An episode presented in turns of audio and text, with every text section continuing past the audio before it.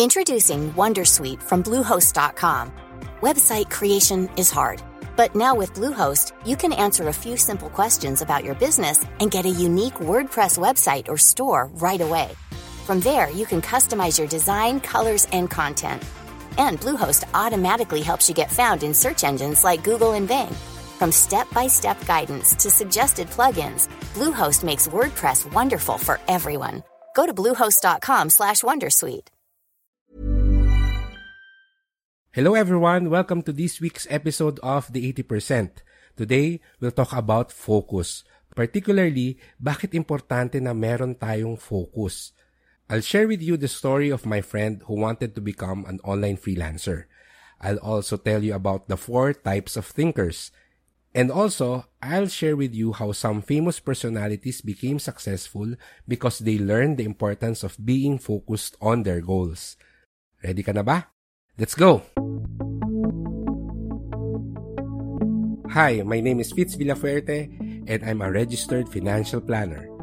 I've been giving financial advice since 2007 and in this podcast, I'll share with you interesting money stories, effective financial habits, lessons on entrepreneurship, productivity tips, practical investing strategies, and many more. Thank you for tuning in and now on to the show. Bro, kumusta? Yan ang message sa akin sa Facebook nung college friend ko nung isang araw. Hindi naman kami masyadong close kaya nag-expect na ako na may itatanong to sa akin. After the usual highs and hellos, ayun nga, sinabi na niya yung reason bakit siya nag-message. Bro, may alam ka bang racket? Gusto ko sana ng extra income ngayon. Si John, yung friend ko, he works in a manufacturing company And unfortunately, wala silang pasok because of the community quarantine. I asked him the reason why he wants to earn extra income, and he said that he just wants to be productive during this time. So I told him that the fastest way that he can make money today is to be an online freelancer.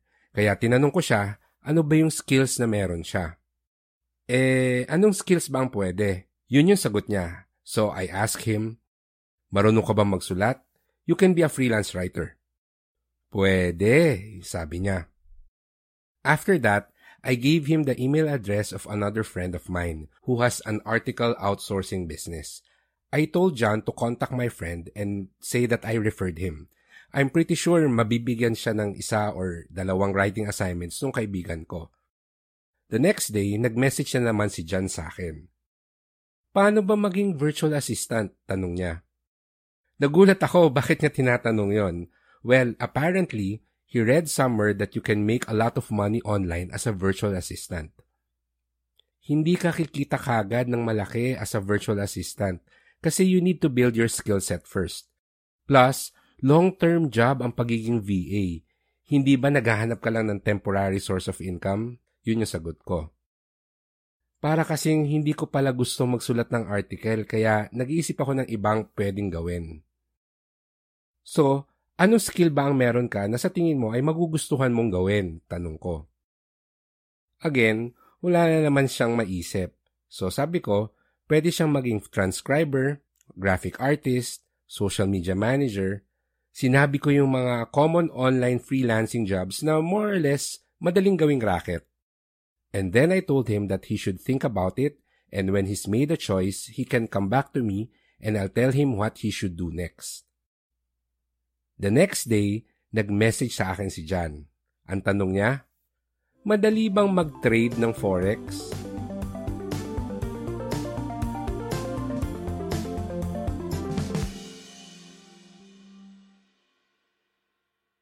I've met and talked to a lot of people like John, yung hindi alam at paiba-ibang gustong gawin sa buhay.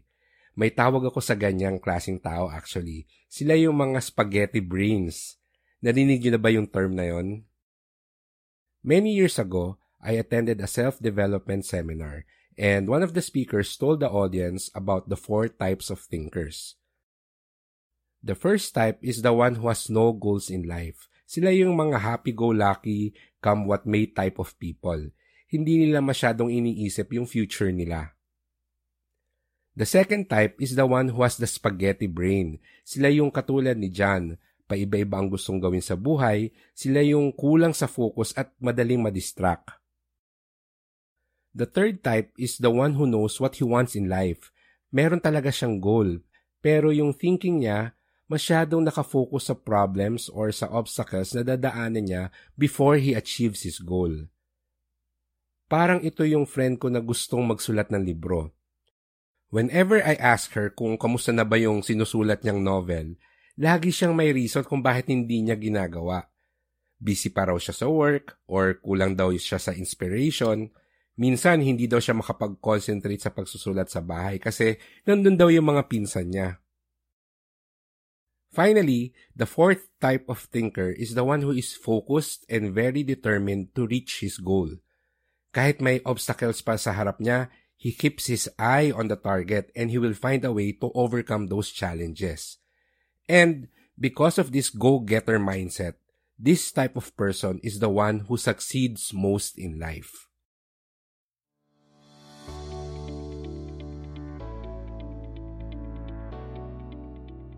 Hello everyone, let's take a quick break from the episode because I want to tell you about an article that I wrote last month.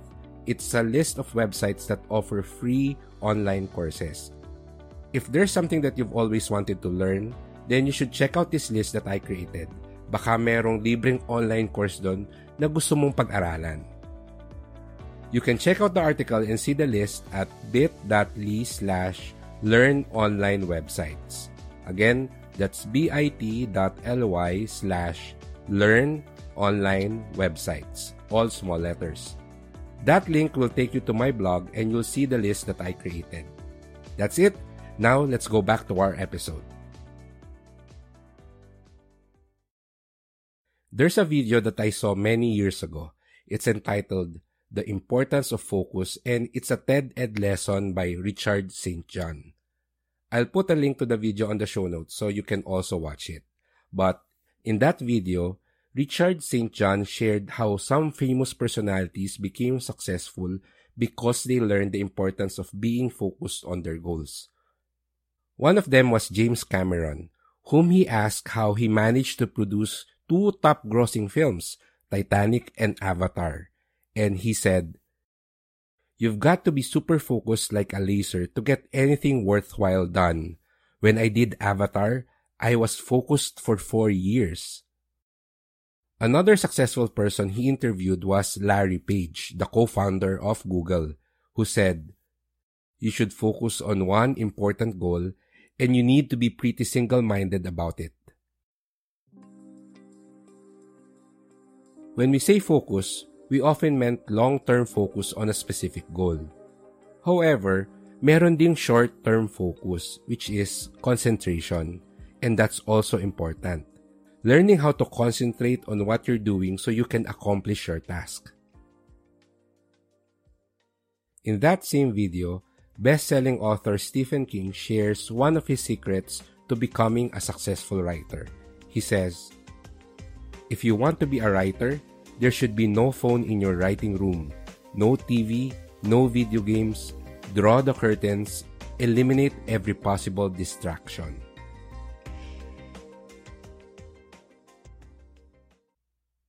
So siguro ang tanong nyo ngayon ay, how do you improve your focus? How can you learn to concentrate better?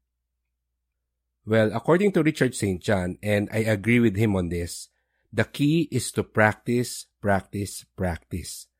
You have to be intentional and be self-aware. You always have to remind yourself that you need to focus on your goal and you need to concentrate on your work. And from personal experience, I guarantee you'll get better at it and improve over time.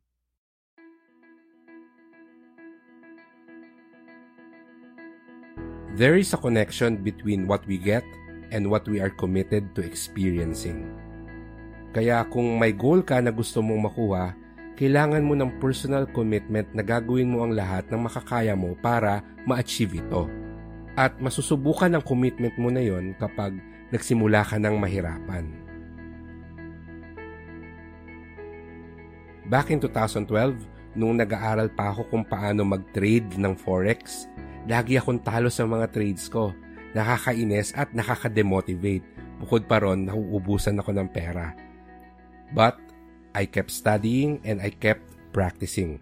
Kahit mahirap at nakakalito, I still kept my commitment na matuto. And after almost two years, oo, dalawang taon, that's when I started to make money in forex trading. I was finally able to understand it and discover the best strategy that worked for me. The strategy that has helped me make money for many years to come. People often do things at the start because it's convenient. Madali lang magsimula ng online freelancing. Madali lang gumawa ng blog. Madali lang mag-isip ng isang business idea. But when you start to pursue these goals and the inevitable challenges and obstacles start, you'll quit because it's no longer convenient. Wala ka kasing commitment dun sa goal mo. Success requires clarity to what's at stake and what it is that you are committed to doing. Then, whether you feel like it or not, you have to do it anyway. As you develop the habit of honoring commitments, life will take on new direction. Deliberate, focused action towards goals will replace sitting around hoping that your wishes can come true. Successful people are often those who are focused and committed to their goals, and they live each day intentionally in the pursuit of the things they want in life.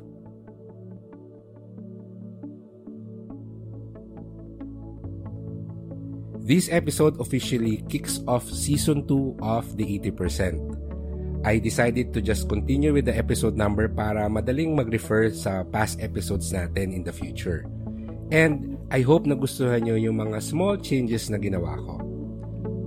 As always, I'd like to thank you for listening until the very end And if you'd like to check the show notes, you can check the description of this episode for the link or you can go to bit.ly slash the 80%. If you still haven't done so, then please follow or subscribe and share this podcast to your friends. Lastly, for comments and suggestions, please use the hashtag the 80% on your social media posts so that I can find and read them online. Again, This is Fitz Villafuerte saying goodbye and hoping to have you here again next week. Bye-bye!